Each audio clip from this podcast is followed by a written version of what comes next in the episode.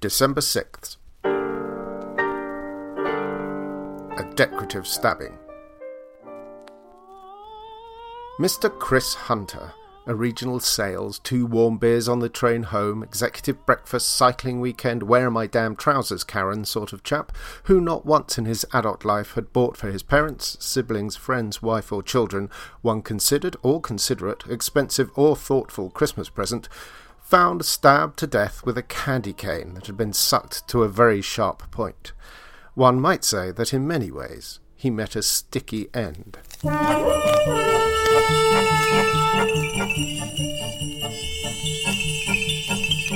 flying over the snow with a hey ha ha ha ho ha ho, it's they go ringing gaily, singing merrily we go. Deadvent Calendar, a merry murder mystery in 24 crimes, written by Tobias Sturt and read by John Millington.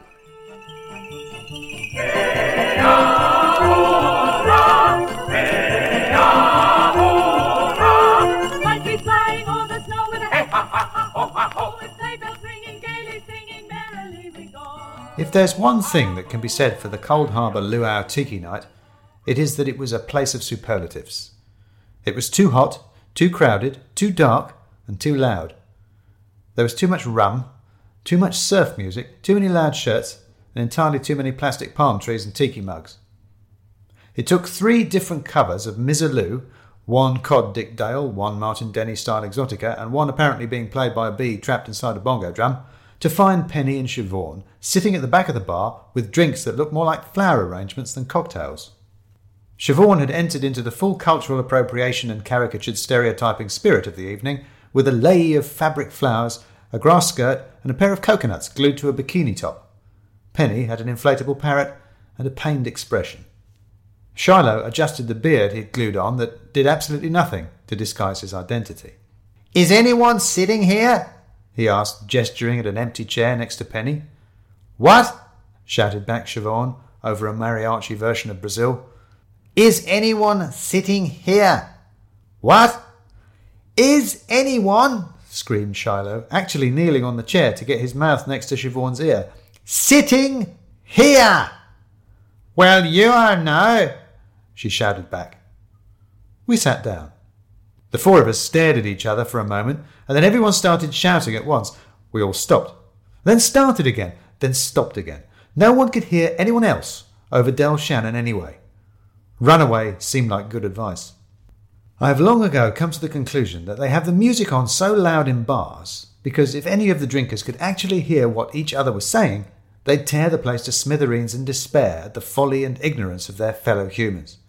And since these are the places where couples have traditionally met, formed mutual attractions, and had a quick fumble by the cigarette machine, whole generations might have gone unborn had anyone realised at this crucial stage that someone who looked reasonably presentable in the dim light of a third vodka and coke was in fact an empty-headed lunk with a vague collection of racist misunderstandings instead of a personality.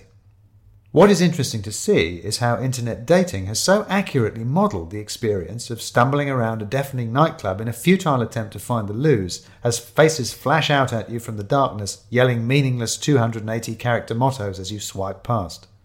"You're the guys who came round the house," yelled Siobhan. "No, we're not," shouted Shiloh. "Yes, we are," I said. Shiloh turned to lean across the table at Penny. "How are you?" he screamed in her face. "I love this song." Siobhan reached across and grabbed Shiloh's arm. "Come and dance with me." Ignoring his protests, she pulled him from his seat and dragged him to where a dance floor had been cleared between tables. "Watch this," I said to Penny, having seen Shiloh dance before. "You'll enjoy it." They reached the dance niche just in time, with the first growling bass notes of the guitar over the thundering rhythms of Let There Be Drums, and someone appeared to have electrocuted Shiloh. It seems clear to me that, like so many things in his life, Shiloh learned about dancing from reading about it and completely misunderstanding what it was that he was reading. He jerked, he flailed, he spasmed. Quickly the dance handkerchief emptied of everyone but the ticking Shiloh, leaping up and down in rhythmless star jumps, like one of those wooden toys where you press the bottom and a figure slackens and stiffens in strange contortions.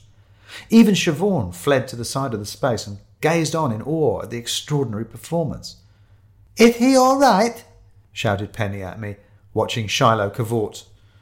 Well, that's debatable, I said. Everyone asks that question eventually. He certainly seems to be moving to a different drummer than everyone else. It's kind of miraculous, said Penny, how he manages to be almost entirely out of time, with a thong that's nothing but drumming too. Do you like all this? I gestured at the parrot bobbing in her hair. Surf music, tiki, all this South Seas paraphernalia. Penny loves Christmas stuff, shouted Siobhan, suddenly reappearing to grab her drink. Don't you? Well, I wouldn't, started Penny. We were at this pub on Monday for lunch, continued Siobhan, not hearing her, although whether because of the music or out of habit it was hard to tell, and they had tables laid out for a Christmas party, and Penny couldn't stop fiddling with the decorations. Absolutely loved them, didn't you? Well, I couldn't, tried Penny. Especially the crackers, said Siobhan. Very interested in the crackers, weren't you? I mean, I love all this stuff. It's so colourful and it's fun, isn't it? But then Christmas is fun too, I suppose. I mean, crackers can be fun. So I can see why you like them. Well, I don't. Although why we had to go all the way out to Ladbroke Grove for them, I don't know. But you really wanted to go to that pub, and I'm always happy to try a new pub, even if I have to go to West London on a Monday lunchtime. Oh, I'm sorry, I left you on the dance floor, didn't I? Shiloh had reappeared, panting and shiny with sweat. Well, I didn't, he started, but... Come on then, said Siobhan, grabbing him again. Let's see that again. And she hauled him back into the small square of lino, now surrounded by a small crowd, waiting for the bizarre floor show to begin again.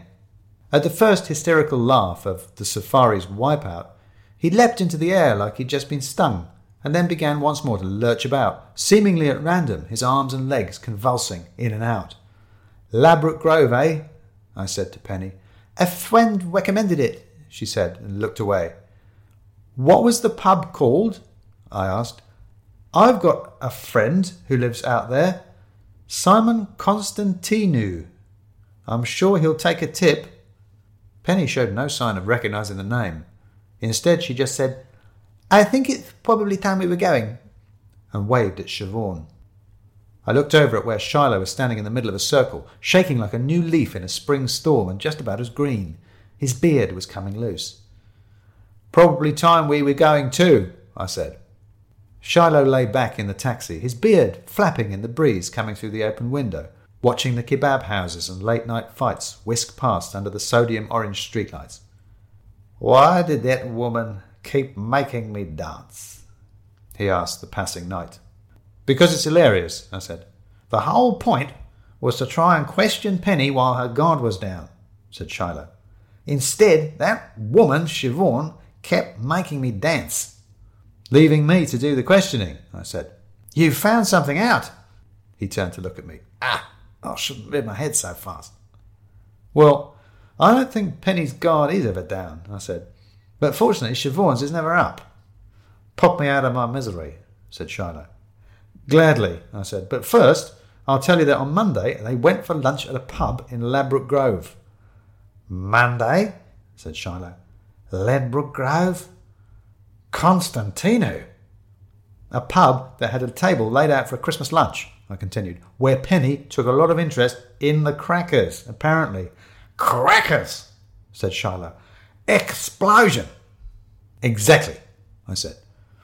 So, Penny has an alibi for a murder she has a motive for, said Shiloh, but is present on the scene of a murder she knows nothing about.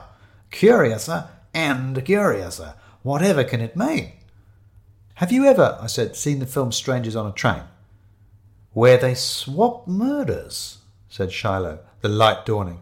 Oh my word, that's brilliant.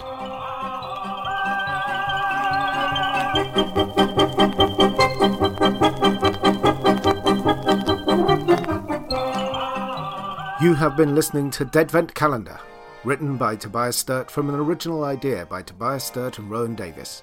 The story is read by John Millington, and I read the murders. The music is The Slay by The Sportsman and by Mitch Miller and his orchestra and chorus, both from the Internet Archive. If you enjoyed this podcast, please spread the word, and even rate and review it if you can. You can find more on SoundCloud, as well as Apple Podcasts, Spotify and Stitcher, and on our website at ruritania.co.uk/stories. and tune in next episode to open another fatal window in our Deadvent calendar. All the world of black and white, of snow so cold and crisp and light, with sharp winds blowing, we are going onward through the night.